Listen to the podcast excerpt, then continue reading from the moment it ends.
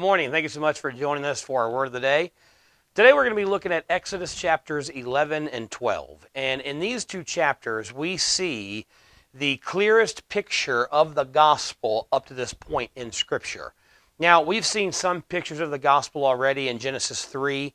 After the fall of man, God killed a lamb to cover uh, Adam and Eve, their nakedness. They were trying to use fig leaves, and so he had to kill an innocent lamb to cover their sin and cover their shame. We see it in Genesis when Abraham is told by God to go and sacrifice his only son to God. And so we've seen some pictures of the gospel, but these two chapters give us the clearest picture. now, to remind you where we're at, uh, Israel is in Egypt at this time. They've been slaves for over 400 years. They got there by Joseph being sold into slavery, being lied about and thrown into prison, and eventually coming into power in Pharaoh's house. And through God's wisdom and God's guidance, he was able to save the land of Egypt and the nation of Israel during an incredible famine. And Pharaoh invites Israel to live in Egypt, gives them the land of Goshen. Several years go by, everyone uh, has died. The Pharaoh that knew Joseph has died. There's a new Pharaoh in, in, on the throne and he is afraid of Israel because there's so many of them. So he puts them into slavery. He starts putting in plans to kill their their firstborn uh, sons so that they don't keep uh, multiplying. But God continues to bless them. Fast forward several years, we we meet a man named Moses, and Moses is through uh, some incredible stories. He's adopted into Pharaoh's house, adopted by Pharaoh's daughter, raised as an Egyptian but he knows he's a Hebrew and he feels led by God to help the nation of Israel throw off the, their oppressors and be freed from the land. But he tries to take matters in his own hands, kills an Egyptian guard, has to flee to Midian. He's a shepherd for 40 years, and then God calls him to go back to Egypt. God tells him, Everyone that sought to kill you, the Pharaoh that sought to kill you, is dead. So he says, Go back to Egypt and lead my people out. And Moses argues with God for a while, but finally he agrees. He goes to Egypt. He confronts Pharaoh, and he tells Pharaoh, God has sent me to command you to let his people go. And Pharaoh refuses. And nine times Moses goes before Pharaoh, and nine times Pharaoh refuses. And so God has sent nine plagues to the nation of Egypt to break Pharaoh's heart to free the nation of Israel. Now, the people of Egypt are suffering through these plagues. I mean, they've had their water turned to blood, they've had locusts and fleas and flies, and they've had hail from heaven, and they've just they've suffered incredibly during these nine plagues. But Pharaoh has refused to let Israel go. So God comes to Moses and says, Moses, I've got one more plague I'm going to put on the nation of Egypt, and this plague is going to break Pharaoh's heart. It's going to break Egypt's back and Israel will not just be set free from Egypt, they will be run out of Egypt and they're going to go with a lot of money and possessions and they're going to ruin the nation of Egypt while they go. So let's start reading in chapter 11, verse number 1. And the Lord said unto Moses, Yet I will bring one more plague upon Pharaoh and upon Egypt. Afterwards he will let you go hence. When he shall let you go, he shall surely thrust you out hence altogether. So there's God saying, not only is Pharaoh going to let you go, he's going to basically push you out of the nation of, of Egypt. He's going to chase you out. Verse 2 Speak now in the ears of the people, and let every man borrow of his neighbor, and every woman of her neighbor, jewels of silver and jewels of gold. And the Lord gave the people favor in the sight of the Egyptians. Moreover, the man Moses was very great in the land, in the sight of Pharaoh's servants, and in the sight of the people.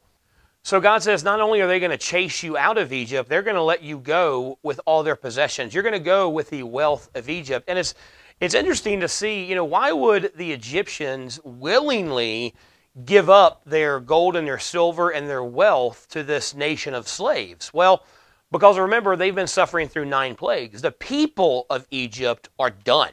Pharaoh's heart hasn't been broken, but the people of Egypt, they understand what's going on. They understand that the God of the Israelites is put, passing judgment on them because of Pharaoh's refusal to let them go. So they're eager to see them go. And so they're like, hey, you want to go? Here, take all the gold, take all my jewels. It's kind of like back payment for their years of slavery. But the people of Egypt, they respect Moses. They don't respect Pharaoh.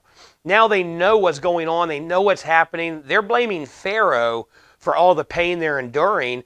And so when the Israelites come to them and say, hey, we're about to leave, can we have some, some of your possessions? They eagerly and willingly give their possessions to the nation of Israel just to get rid of them.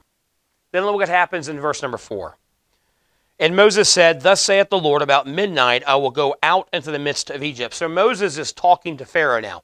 He is telling Pharaoh the plan that God has to kill the firstborn in Egypt.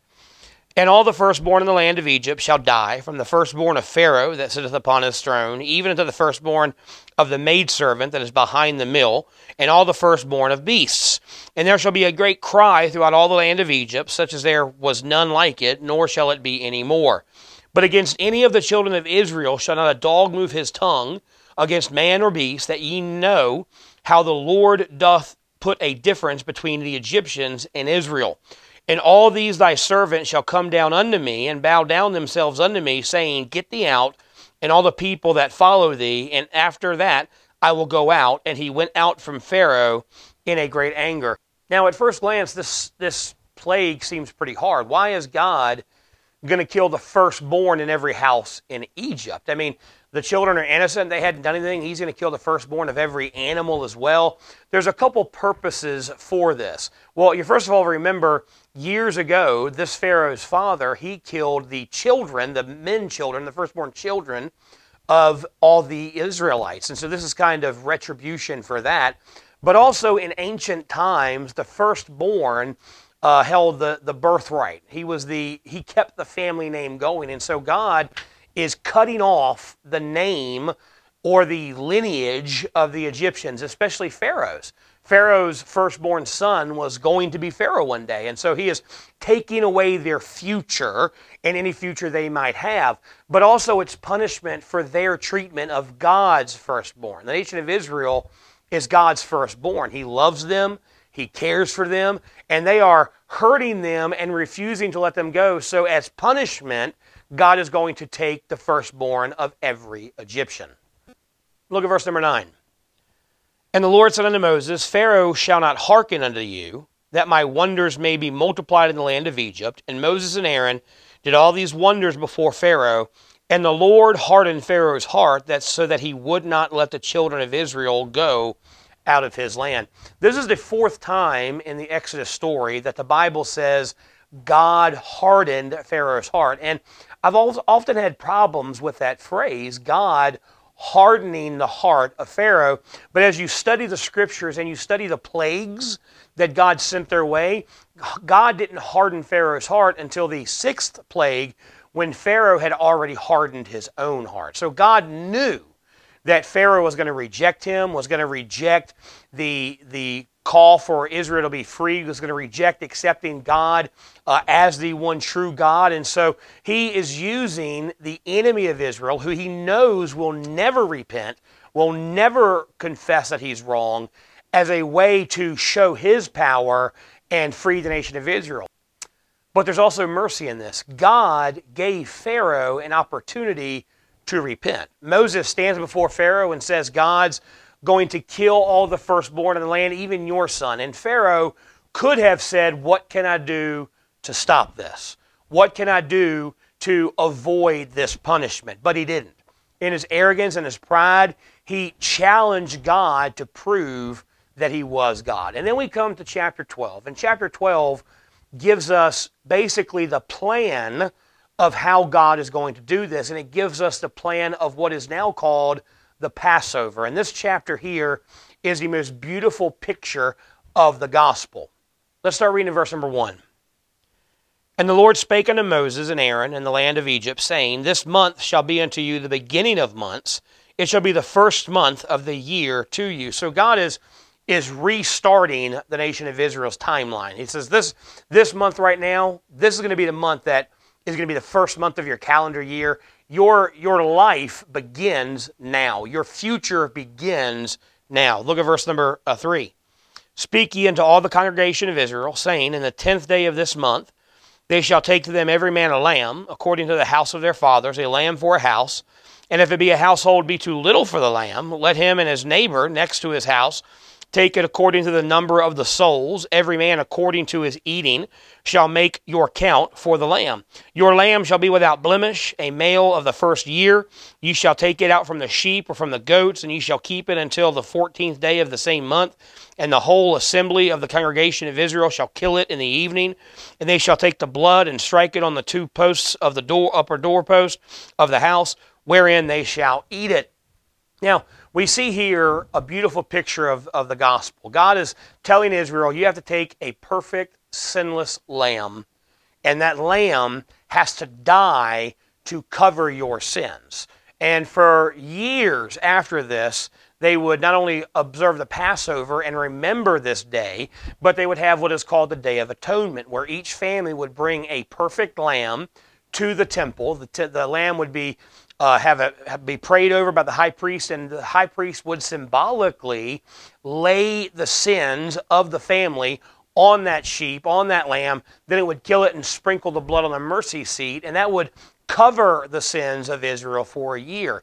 Now, that's a picture of salvation because later on in the New Testament, when John the Baptist sees Jesus coming to be baptized, he says, Behold, the Lamb of God that taketh away the sin of the world. See, all those lambs the first Passover lamb, all the lambs during the Day of Atonement, they were just a shadow of what Jesus would do. They were an incomplete Savior. They couldn't take away their sins, but they could cover their sins and basically hold back the wrath of God for a year. But when Jesus came and he shed his blood on the cross and he died, he shed his blood to not just cover our sins, but to take away our sins. He died on the cross, shed his own blood willingly, a sinless, perfect sacrifice.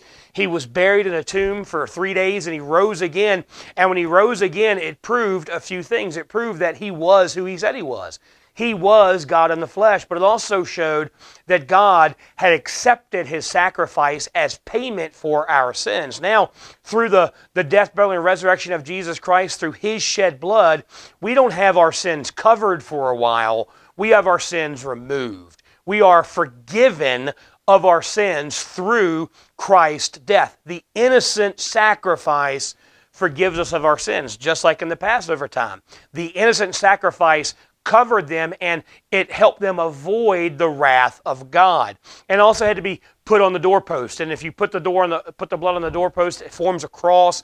But there's interesting here, and it goes on later to say that after they sacrificed the lamb, they were to roast it and eat it, but they couldn't eat it until they applied the blood. We don't enjoy the benefits of our sins being forgiven until we accept the sacrifice of the perfect, sinless Lamb of God. But then look at chapter 13, probably the greatest verse in these chapters. It says, And the blood shall be to you for a token upon the houses where you are, and when I see the blood, I will pass over you. And the plague shall not be upon you to destroy you when I smite the land of Egypt. So God tells Moses, says, Hey, tell the Israelites, take this perfect lamb, set it aside for 14 days. And there's a lot there uh, that you can get into about why the 14 days being set apart, but we don't have time for that right now. But he says, Sacrifice this lamb, apply the blood to the doorposts, and when the, the death angel comes, when the judgment of God for sin comes, he'll see the blood and pass over you. When Jesus died on the cross and shed his blood, his blood paid our sin debt completely. So when God looks at us, he doesn't see our sin, he sees the blood of Jesus Christ and he will pass over judgment from us. We will no longer have to suffer for the, the wrath of God for our sins. Jesus came and he took our sins and gave us his righteousness. And that's just the greatest gift we could ever receive. Thank you so much for joining us this morning for our word of the day. Hope you have a blessed day. We'll see you tomorrow as we continue through the study of the book of Exodus.